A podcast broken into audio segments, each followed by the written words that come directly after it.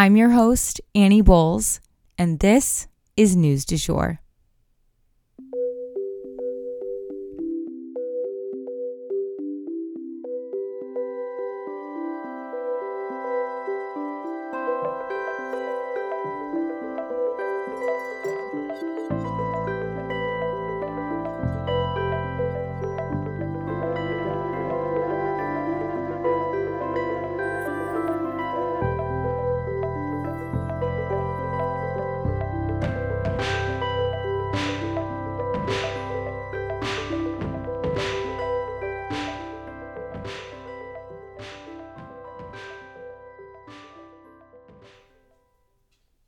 Hey, you guys. So, remember how a few days ago I said we had a super important um, and interesting episode dropping as a bonus episode? Well, it's out today. So, right after this episode um, of News du Jour, this is a normal episode. You can hear a bonus episode where I'm interviewing two survivors of the troubled teen industry, which just means, you know, when you hear of someone getting hauled off to a teen camp or reform school or reform camp, something like that, uh, usually it's one of these facilities. And unfortunately, they basically facilitate child abuse.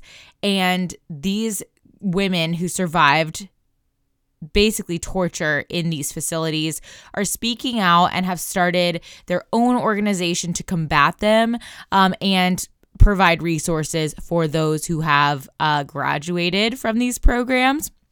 I'm putting that in huge air quotes.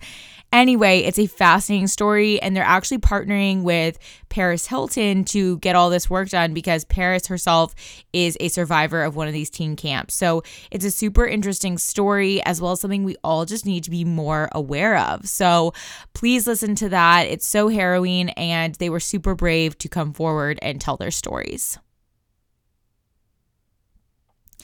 So, first up for today, we are going to be discussing Macron plus Putin equals super awkward.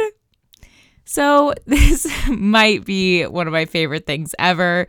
People are calling it a quote, awkward first date, end quote.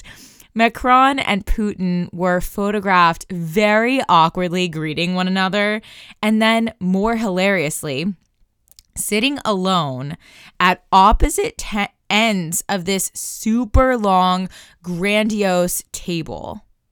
Now, one could suggest that maybe they're sitting far apart due to COVID 19, but the table between the two of them is about twice the length, if not more, than to safely sit in regards to the virus. And they were also seen embracing at earlier and later parts of the visit. So the table was not there for COVID 19 and was just totally awkward. The internet obviously exploded with memes about this. You know, some picturing them playing ping pong on the extra long table, while other memes um, use uh, like suggests that they're having to use a bullhorn to talk to one another. And then another meme showed the table being used as like a teeter totter for the two of them. The list goes on. Of course, there's one with the infamous Bernie Sanders and mittens, cross armed, placed right in the center of the table. LOL. I had a good time going down this rabbit hole for you guys. Just search the hashtag hashtag Macron Putin on Twitter and you'll have a ball. Enjoy that. Now, you're probably wondering, amid all this poking fun at these two, did anything diplomatic actually get accomplished? Well, yes and no. I mean, the two talked, and it seems like they addressed a lot of important issues. But it seems that they did not understand one another too well. Because right after this meeting, the French president came out to the press saying that Putin agreed not to aggress in Ukraine. Seems like a win, right? But the Kremlin immediately fired back, saying that's not what he said. And that begs the question What is the point of sitting down and having an important diplomatic conversation if parties are walking away with two different impressions of what was said and agreed upon? Is this just Putin playing games, or was there really a miscommunication, or perhaps something lost in translation? It's hard to say for now, but we will certainly keep an eye on this and let you guys know how things play out.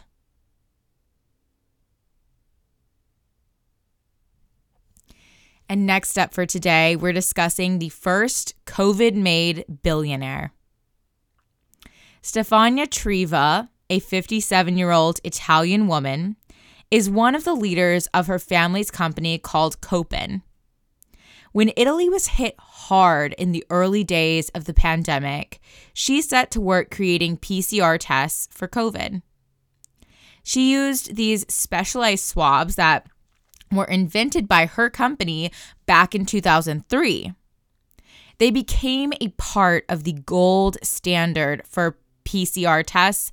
And the way that I understand how it works is it's kind of like tw- like sort of a Q-tip like twirled so that it kind of traps um you know mucus and particles from people's noses in sort of a cage and that way they can get more of those you know, things they need to examine under a microscope trapped in the test. They sold these PCR tests to obviously major governments as well as medical facilities all over the world, manufacturing 415 million tests for sale in 2020.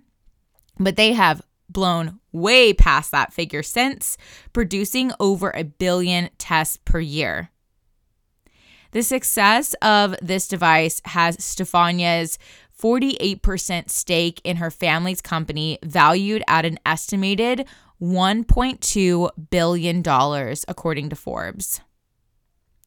Stefania has told Forbes, too, that investment firms have simply flocked to them since this dramatic success and that they receive new offers daily.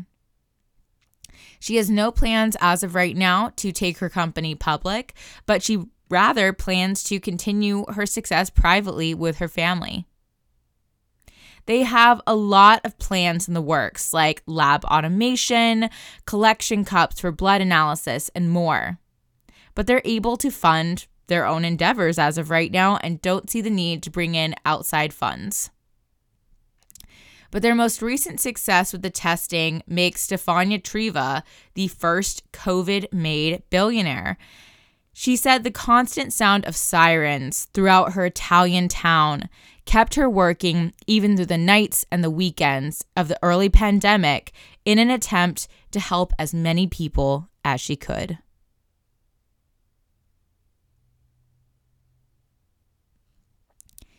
And for our final story today, we're discussing a Navy SEAL dying in training.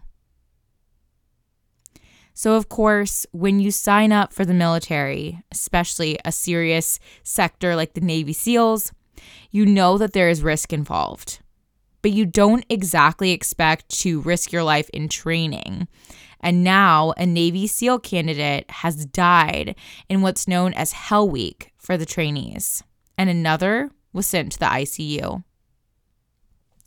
There are not a lot of details out right now about exactly what happened, but a full on investigation is underway to get to the bottom of what killed the man who died. In the past, there have been training deaths ruled homicides when instructors violated protocol in training, doing things like repeatedly dunking SEAL candidates, etc. Of course, they often do these types of things to prepare these men and women for the very worst, but we cannot be risking their lives in training. We will definitely keep you guys posted if any additional information becomes available in this case. And that is the news du jour. Today, I wanted to leave you guys with the quote How people treat you, that's their karma. How you react is yours.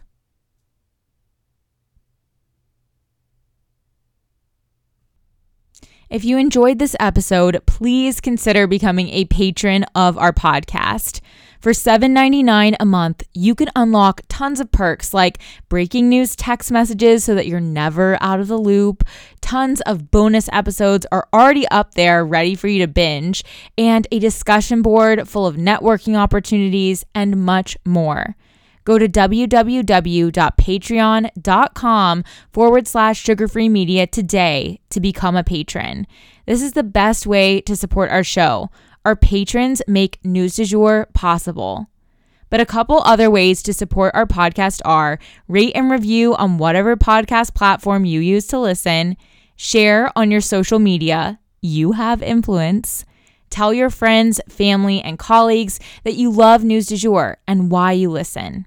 You can also follow us on social media under sugarfreemedia.co on Instagram just sugarfree media, all one word on TikTok, and sugarfree underscore media on Twitter.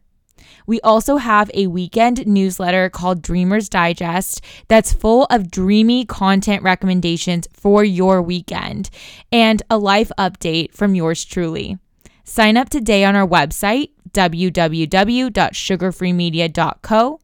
Our music is by Joey Lavoie and Nicholas Foster. Our cover art is by Hannah Pierce Photography. Our Sugar Free Media logo is by Catherine Jezik Designs. Any twinkling or little footsteps you might hear in the background are by my dog, Rhett. He's a rescue pup and always records with me. We appreciate you listening and look forward to telling you about the news again next time on News du Jour.